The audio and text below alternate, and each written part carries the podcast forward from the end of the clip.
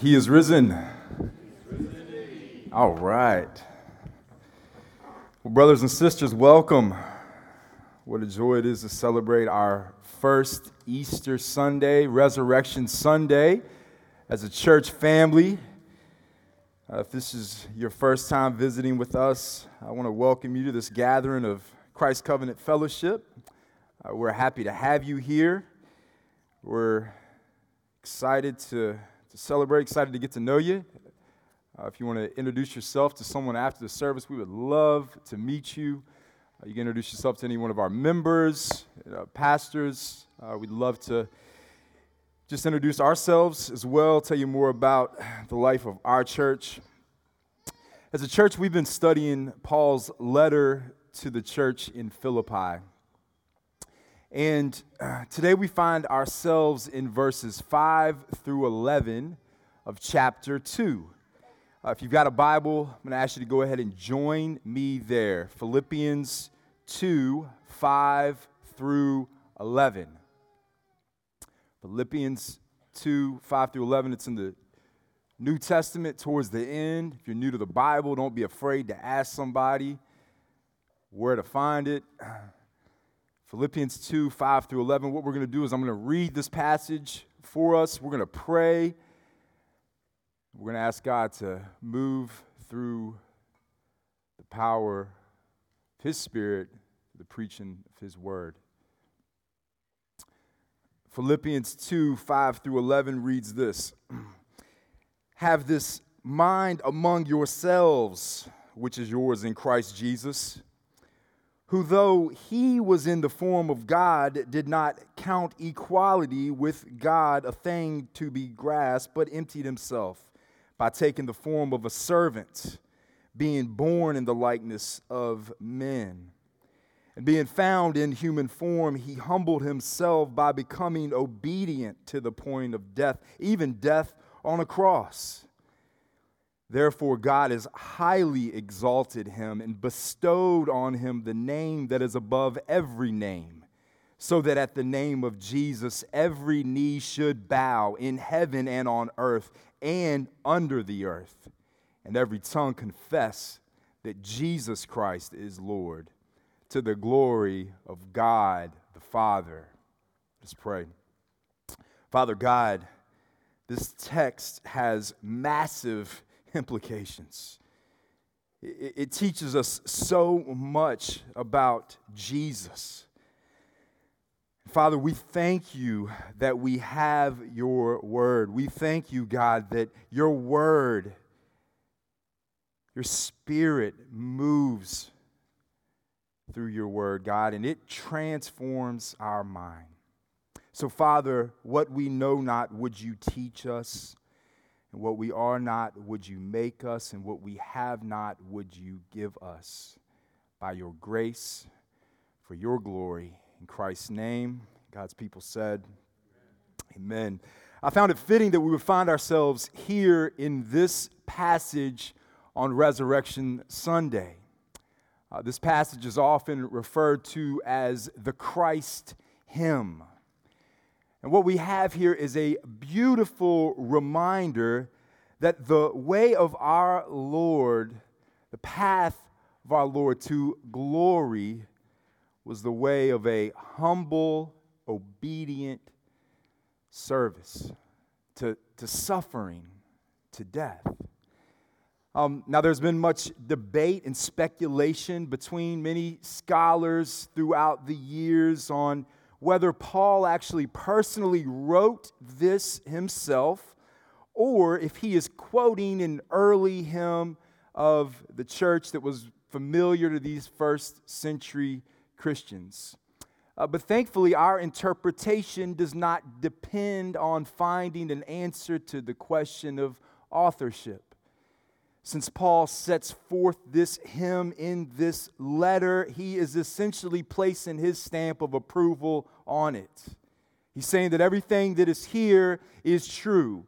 And ultimately, we know that God is doing that as well, since we know that all scripture is breathed out by God and is profitable for teaching, for reproof, for correction, and for training in righteousness I've titled this sermon From Humiliation to Exaltation Jesus is Alive.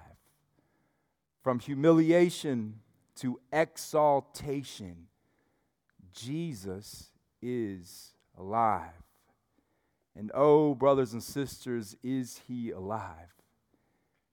And he's working today. He's working today as a mediator between man and God. He intercedes on behalf of his people. And that is a glorious truth and reminder and comfort to those who live in the reality of a fallen world. But who is Jesus? Who is this man named Jesus Christ, right? This is the question that we, we've got to get right. Jesus is the centerpiece to our salvation. Jesus is the centerpiece of Christianity. In David McCullough's book, The Trivialization of God, he tells a story of when Lloyd C. Douglas, you may be familiar with him, he was a famous author. He wrote uh, The Robe and some other novels. Now, when Lloyd C. Douglas was in college and uh, during his time in college, it said he lived in a boarding house. And downstairs of that boarding house where he resided lived a retired, wheelchair bound music professor on the first floor. And it's told that each morning Douglas would go downstairs and he would stick his head in the door of uh, this old music teacher's room and he would ask the same question. And he would say, What's the good news? The old man would pick up his tuning fork and he would tap it on the side of his wheelchair. And he would say, That's middle C. That's a musical note if, for all my uh, people that may not be familiar with music. He says, It was middle C yesterday. It will be middle C tomorrow. It will be middle C a thousand years from now. The tenor upstairs sings flat. The piano across the hall is out of tune. But my friends, that is middle C. See, this old man had found an unchanging truth to which he could depend, a constant reality to which he could cling to. And then McCullough writes Jesus Christ is our tuning fork, ringing out middle C in a cacophonous, that word just means noisy, world of competing truths his pitch defines total reality and sets forth every other note in its proper place. Without him, without Jesus, truth, especially truth about God, will be distorted, disordered, and disharmonious. To hear the music of heaven, you must listen to him. See, Paul knew that this was vital for the lives of these Christians in Philippi. Brothers and sisters, it is vital for us today. Right? We can't just shout and proclaim a resurrection if we don't know who it was that was resurrected. If we don't get it right about Jesus, then we will fail to miss the point. Listen, if this Jesus isn't who this passage says he is, then, brothers and sisters, we have a problem. Uh, there, there is no resurrection. And even if there was, or, or maybe there could be, it would have no power if the one who was resurrected isn't exactly who this text says he was. As we work through verses 5 through 11, we're going to see Jesus' walk from humiliation to exaltation, and we will live, leave with the promise that Jesus Christ is indeed alive. He is risen. Look at verse 5. He says, Have this mind among yourselves, which is yours in Christ Jesus.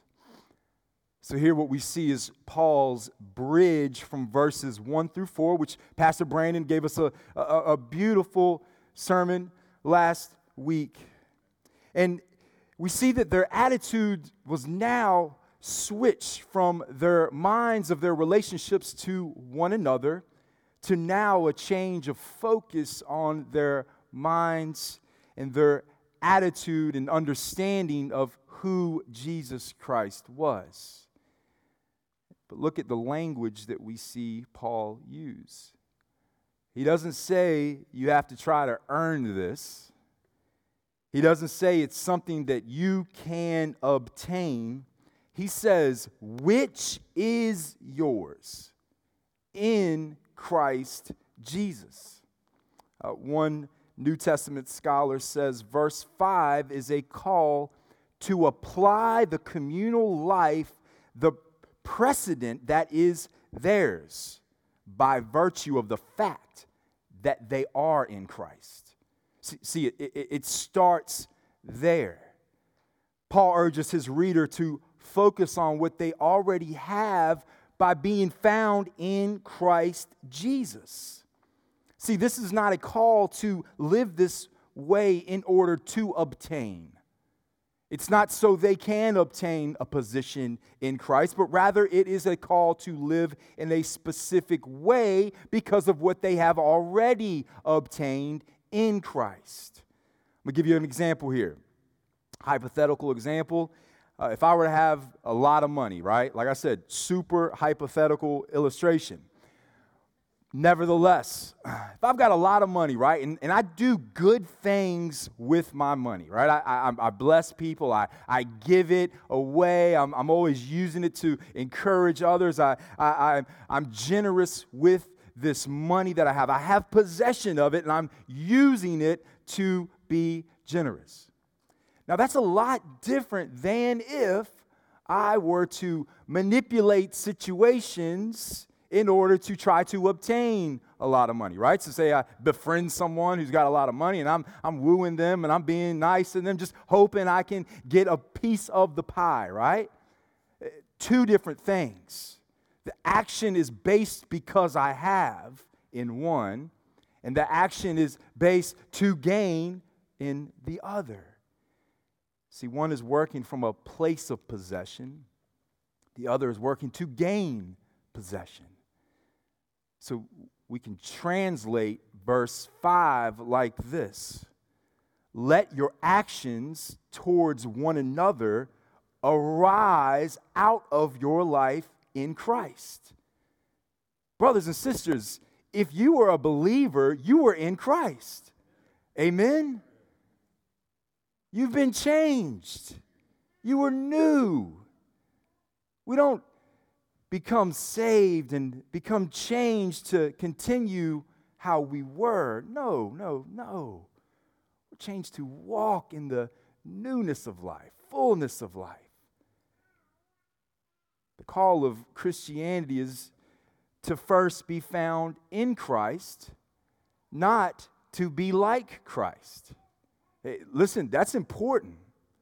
That's important. Our, our, our text teaches us that. Listen, if, if we aim to follow Jesus' example while missing the biblical truth that apart from Christ, our good works are worthless,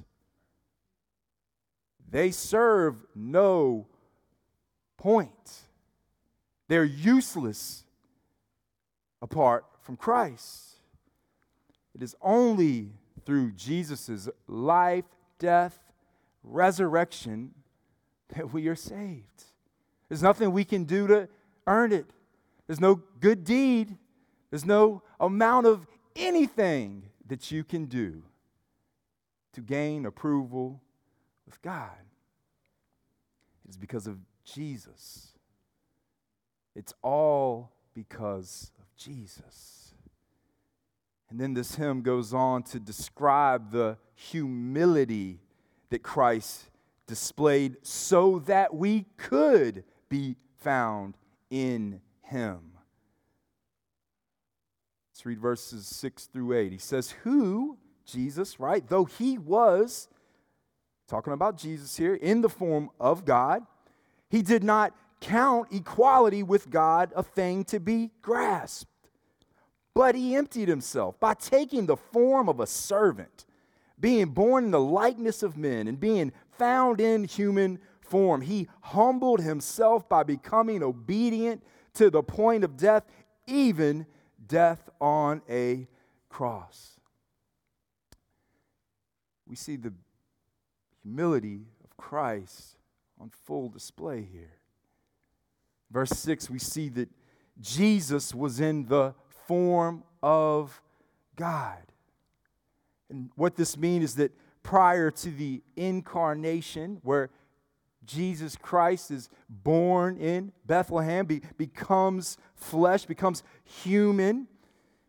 Christ was in the form of God. This most naturally refers to the pre existence of Christ. See, Jesus, the eternal Son, was there with the Father before he was born in Bethlehem. John 1 1 tells us, right? In the beginning was the Word, the Word was with God, and the Word was God.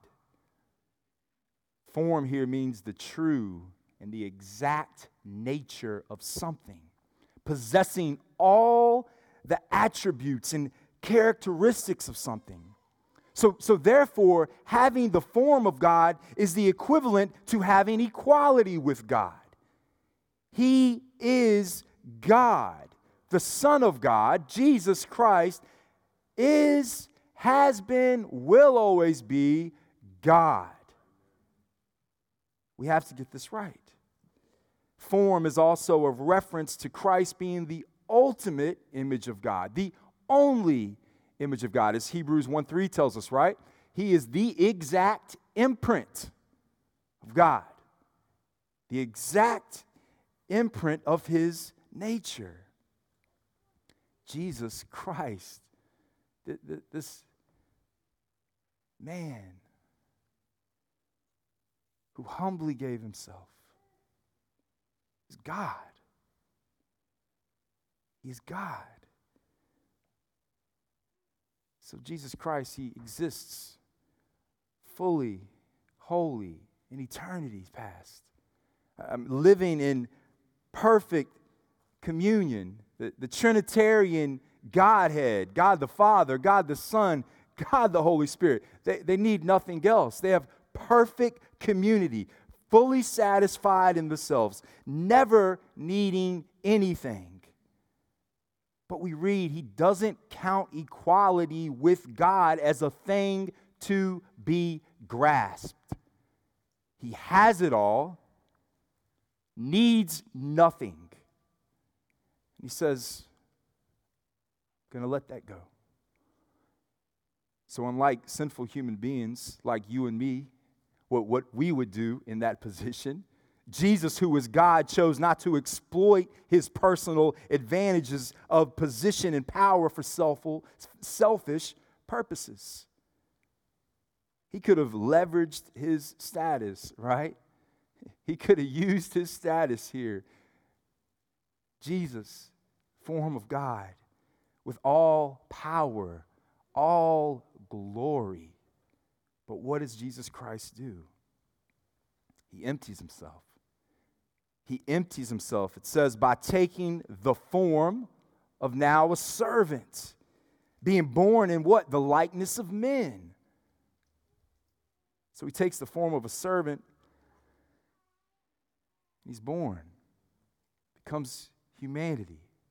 Now, empty here does not mean that the Son of God emptied himself of his deity in, in some kind of uh, theological subtraction here. Okay, this is important to know. Emptied here means uh, uh, divestiture, right? He, he divested himself of position and prestige. And how did the Son of God divest himself? Well, through the incarnation. See, the, the Son of God, God becomes man. And Paul uses these two clauses to explain more precisely the emptying. Okay? This is, this is important here. He empties himself by one, he takes the form of a servant. And then two, by being born in the likeness of men. That's what the text tells us. And these two phrases are mutually interpreting, right? They pretty much interpret each other. The only way for the Son of God to become a servant was to take the form of a man. This is what the text teaches us here. He's got to enter into the world. He's got to become man. He's got to become flesh. So, therefore, the pre incarnate Son of God divested himself of position and prestige not by subtracting deity, but by adding humanity. He becomes the God man now. He adds to himself. Calvin writes Christ indeed could not renounce his divinity. Right? He, he doesn't stop his divinity, but he kept it concealed for a time. That under the weakness of the flesh, it might not be seen. So Christ's emptying was accomplished not by subtracting, but by adding to here. Don't let that confuse you. Don't let anyone tell you different. There's a lot of people out there that, that says otherwise. Um, popular uh, worship band does. I won't say their name, but it starts with Beth, ends with L. Stay away from them.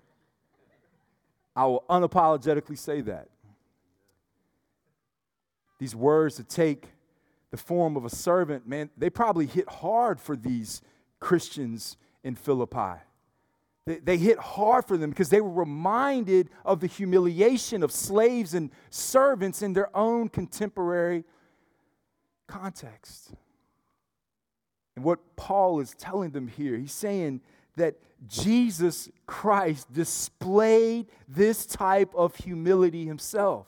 So, I mean, they've got a, a, a, a tangible example in their context, and they're saying Jesus Christ, God, that's the form he chooses to take. He humbles himself by choice. No one makes Jesus do this? We'll see here in a moment. We read that he is in the likeness of men. Now, this isn't a gender specific, it, it it's a means a general humanity here.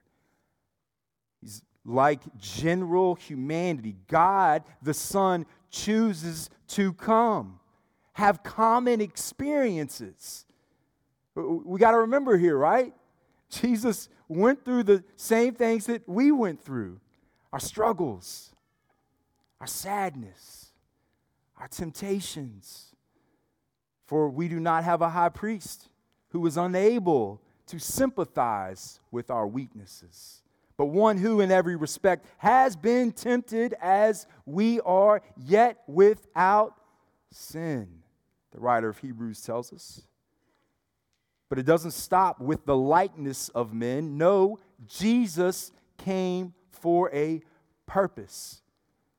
He came to do something.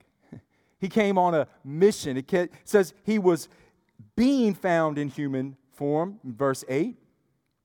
He humbles himself by becoming obedient to the point of death, even death on a cross. I mean, it's, it's one thing to humble yourself to the point of becoming human. I mean, I know how I am, and you know how you are. But to humble himself to the point of death on a cross, I mean, this is staggering, it's astonishing.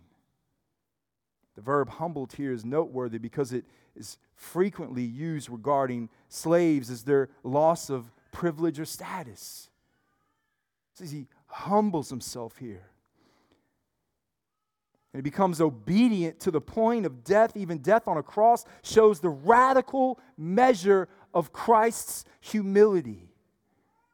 See, he doesn't even regard himself above death.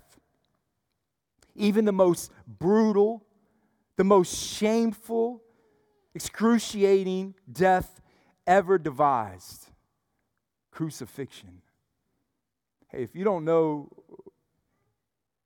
the horrors of a Roman crucifixion, do some research this afternoon. The cross was deemed as especially appropriate death for rebels and slaves because it was designed not to just kill, but also to shame. This wasn't just a, okay, he's, he's done, he's off, right? To shame him, to torture. Death would come by suffocation after the victim was stripped down and nailed to the cross through his ankles and wrists, beaten, tortured. Then, when the victim could no longer breathe, right, couldn't lift himself up to, to get air in the lungs, they would eventually suffocate and die. The excruciating pain and shame was common to, to all who suffered and were crucified. But see, Jesus' suffering on the cross is unparalleled and unequaled because he bore the terrible curse of sin and suffered the awful wrath of God as an atoning substitute and sacrifice as well. No one else did that. Jesus was the only one who could. To these Christians in the Roman colony of Philippi, the phrase death on a cross would drive home the lesson that Jesus' identification with humanity had reached the lowest rung of the ladder. Like rock bottom. It's not just that he comes and, and has to live in, in a broken world. It's not just that he struggles. It's not just that he has temptations. It's that he dies on a cross for you, bearing the weight of your sin, bearing the weight of mine. I don't know if you are, but I'm painfully aware of my shortcomings daily.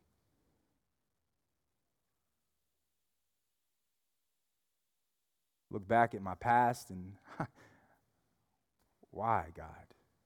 Why would you save me? I think of daily mistakes. I wonder, God, why would you keep me? I wouldn't keep me. I ask my wife that all the time. Why you keep me around? I tell her too, if you leave, I'm going with you. But Jesus, He comes, He humbles Himself takes this lowly road. Even the lowest position possible was not too low for the humble mind of Christ. Only the most incredible humility, the lowest mindset, could willingly accept the lowest place possible. And that is Jesus. I mean, he's the one that goes from form of God to death on a cross for you and me, humbly giving himself. This text tells us that he's not capitalizing on his status, but rather sacrificing for those he loves to the point of death on a cross. Pause and reflect on that for a moment. For you. But then we get a complete reversal. Verses 9 through 11 we see that our lowly Savior, the humble Christ, the one who gave himself, he doesn't stay that way. He's exalted, vindicated, It is finished. Tetelestai. Therefore, God has highly exalted him. Verse 9 says, and bestowed on him the name that is above every name, so that at the name of Jesus every knee should bow in heaven and on earth and under the earth. I mean, you don't, you don't leave nothing out there. Every tongue confess that Jesus Christ is Lord to the glory of God the Father. So, what does this text tell us? Jesus didn't stay dead. Amen? He is alive. and he's exalted.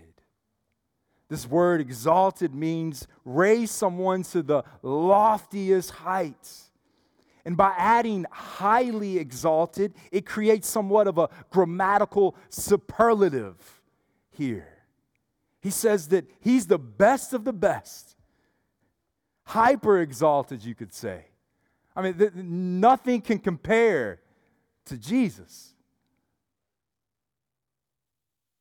We read that at the name of Jesus, every knee should bow in heaven and on earth and under the earth, and every tongue confess that Jesus is Lord. Now, this does not mean that everyone will worship Jesus in the same way. But it does mean that everyone will declare and openly acknowledge that Jesus is Lord. Have you thought about that? Have you thought about the biblical fact that every being will ultimately confess the lordship of Jesus Christ? Revelations 4 2 through 9 tells us that the angels in heaven will confess. Revelation 4 10 through 11 tells us that the spirit of the redeemed will confess. Romans 10 9 says that the obedient believers on earth will confess. Second Thessalonians 1 7 through 9 say the disobedient rebels on earth will confess. 1 Peter 3 18 through 22 tells us that the demons and lost humanity in hell, they will confess. In Matthew 7, Jesus gives a, a stark reminder of this truth, right? That everyone will eventually confess him as Lord, but not in the same way. He says, Not everyone who says to me, Lord, Lord, will enter the kingdom of heaven. He says, But the one who does the will of my Father who is in heaven. On that day, he said, Many will say to me, Lord, Lord, did we not prophesy in your name, cast out demons in your name, and do many mighty works in your name? Weren't we awesome? See, a lot of American Christians have that mentality. Have that mentality that it's, I'm awesome, right? I mean, you're lucky to have me, Jesus. You know, I know you. You know, I went to church you know, once every three Sundays, and, you know, I, I did some good stuff, and, you know, I, I did these things, and, you know, I served here and there. But do you follow him as Lord? Jesus says, I'm going to declare to them, I never knew you. Depart from me, you workers of lawlessness. Brothers and sisters, if you, if you don't call Jesus Lord now, you will. You will, either by God's grace now in worship or in fear when Jesus returns. And he will return because he is alive and he is exalted. And don't let the gravity of the word Lord be lost upon you today. This is the same word as the Hebrew word Yahweh which is the name set aside and alone for God Himself. he is God. Look, you got to do something with Jesus. I mean, even atheists, historians, everyone, there was a man named Jesus Christ. What are you going to do with him?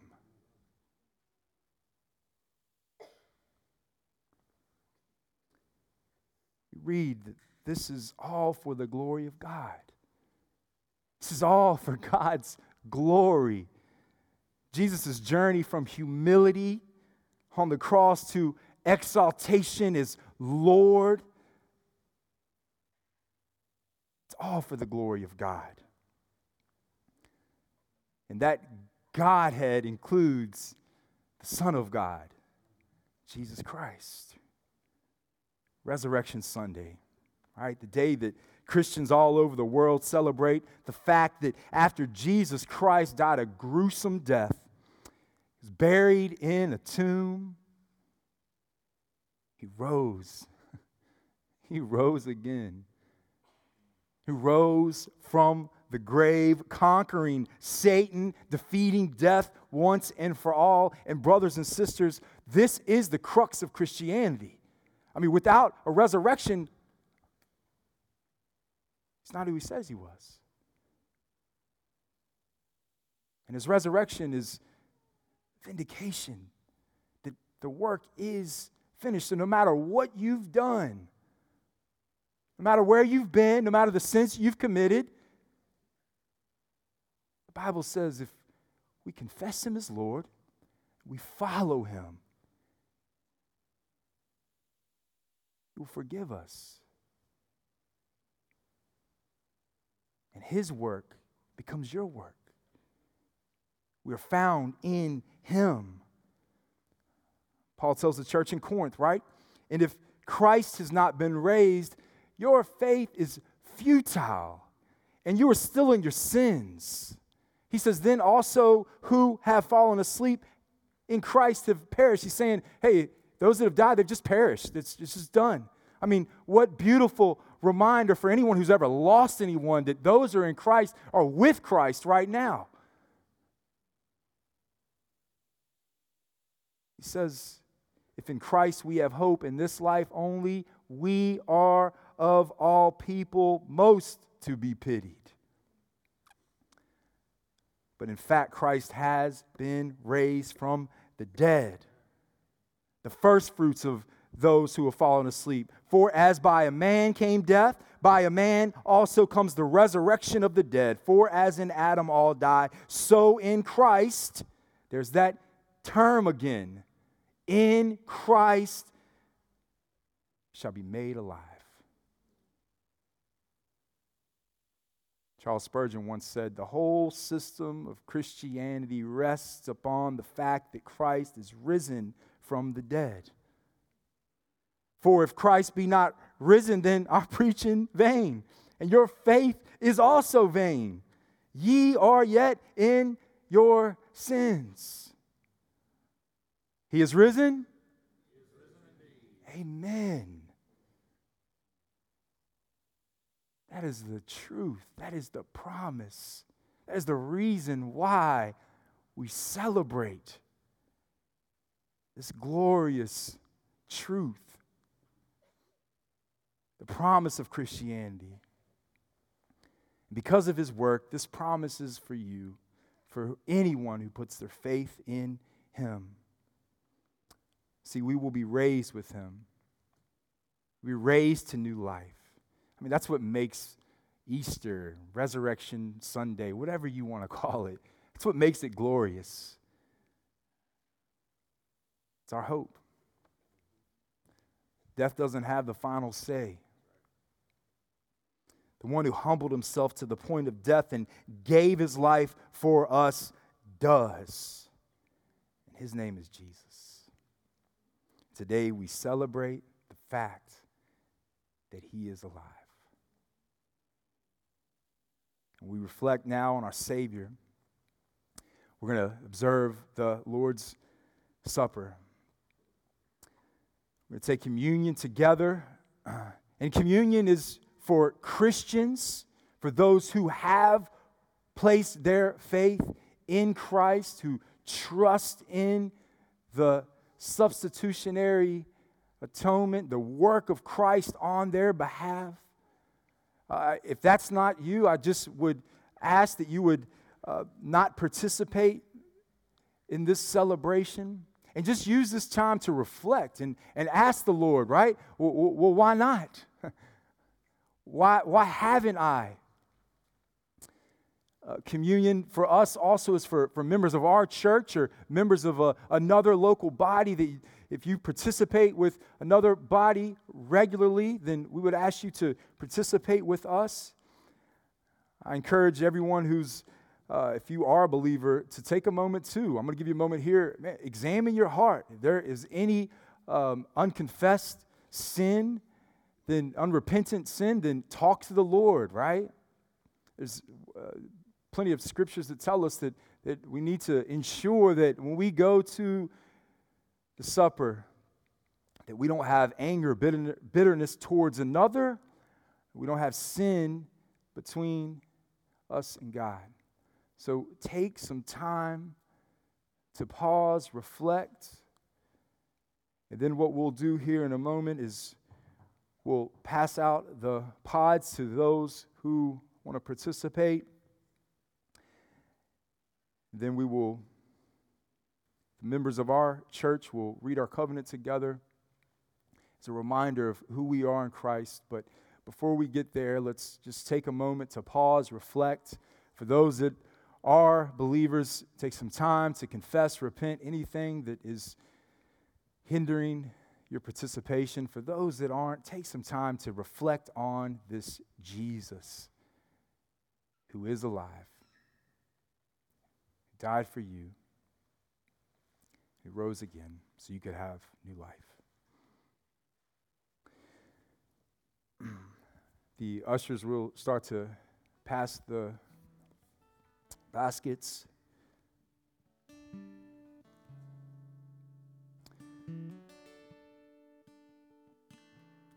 And once you have it, uh, just pause for a moment What we'll do in a moment is those that are participating will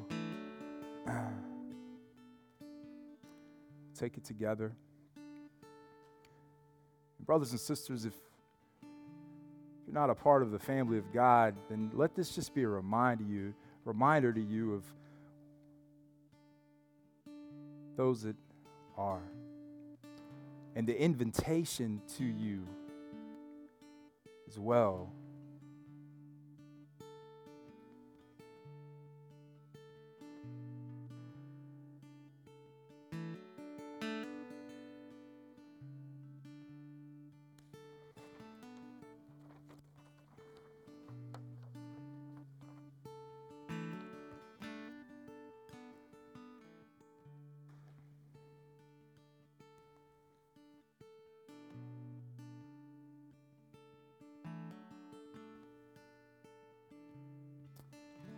for all of the covenant members of Christ Covenant Fellowship, those that have uh, done our membership class and have actually covenanted together. Um, as we reflect on the new covenant of Christ, we're also reminded that through the covenant of Christ is the only way to have true reconciliation with one another. It is the only way. So, for the members of this church family, we're going to read our members' covenant together. It's going to be on the screen. Uh, in the back, if you need a copy, I think our ushers uh, have some. If you need one, just raise your hand. Somebody will get you a copy of it. Uh, but this is for our members to read as we reflect and are reminded of the covenant that we have made together in and through Jesus Christ. So we'll read this together, and then when we're finished, we will participate in the supper. It says, having been brought by God's grace to repent and believe in the Lord Jesus Christ, we now, depending upon the Holy Spirit, establish this covenant with one another.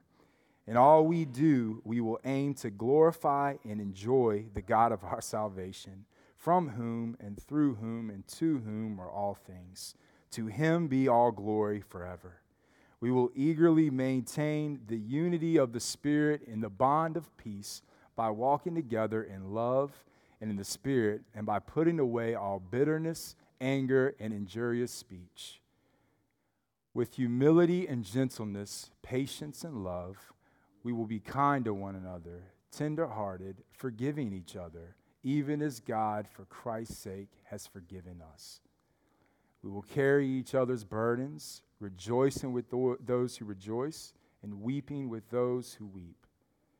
We will train our children in the instruction of the Lord, seeking to walk in a way that adorns the gospel of Christ before our family, friends, and neighbors. We will strive to live self controlled, upright, and godly lives in this present age as we wait for the blessed hope, the appearing of the glory of our great God and Savior, Jesus Christ. We will not neglect to gather together, but will support and treasure the biblical preaching of the whole counsel of God, the faithful observance of baptism and the Lord's Supper, and the loving exercise of church discipline. We will contribute cheerfully and generously to the church's expenses, the relief of the poor, and the advancement of the gospel, both to our neighbors and the nations. We allow the Bible to be our guide and final authority in all matters concerning faith and life. When we move from this place, we will unite as soon as possible with some other church to carry out the spirit of this covenant and the principles of God's word. In all these things, we rely on our God who has made a new and everlasting covenant with us, saying, They shall be my people, and I will be their God. I will give them one heart in one way, that they may fear me forever for their own good and the good of their children after them. I will not turn away from doing good to them, and I will put the fear of me in their hearts, that they may not turn from me. I will rejoice in doing them good with all my heart and all my soul. By God's grace, Amen. Amen. So Paul reminds the church in Corinth, 1 Corinthians 11 23 through 24. He reminds church what uh, they are doing when they participate here he says, I received from the Lord what I also delivered to you that the Lord Jesus, on the night when he was betrayed, took bread. And when he had given thanks, he broke it and said, This is my body, which is for you. Do this in remembrance of me. He goes on to say that the same way also he took the cup after supper, saying, This cup is the new covenant in my blood. Do this as often as you drink it in remembrance of me. Before we do, uh, we had a dinner on Thursday with our church members, and I was just reminded that the night that Jesus did this, he was he knew that his death was right around the corner. He knew that his blood was about to be shed. I mean, so imagine looking at this cup and thinking about the blood that was about to be shed on behalf of rebellious humanity.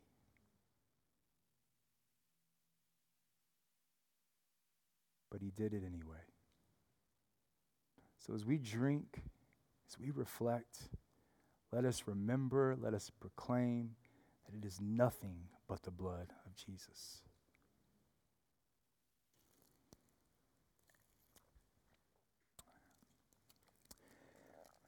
Father God, we thank you so much that you have fed us through this sacrament.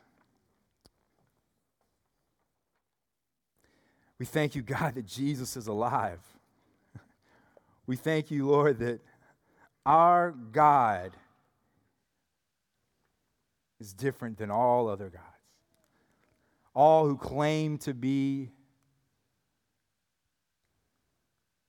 all who want to be, all who try to be. There's one God. Father, we thank you so much for cross of Calvary.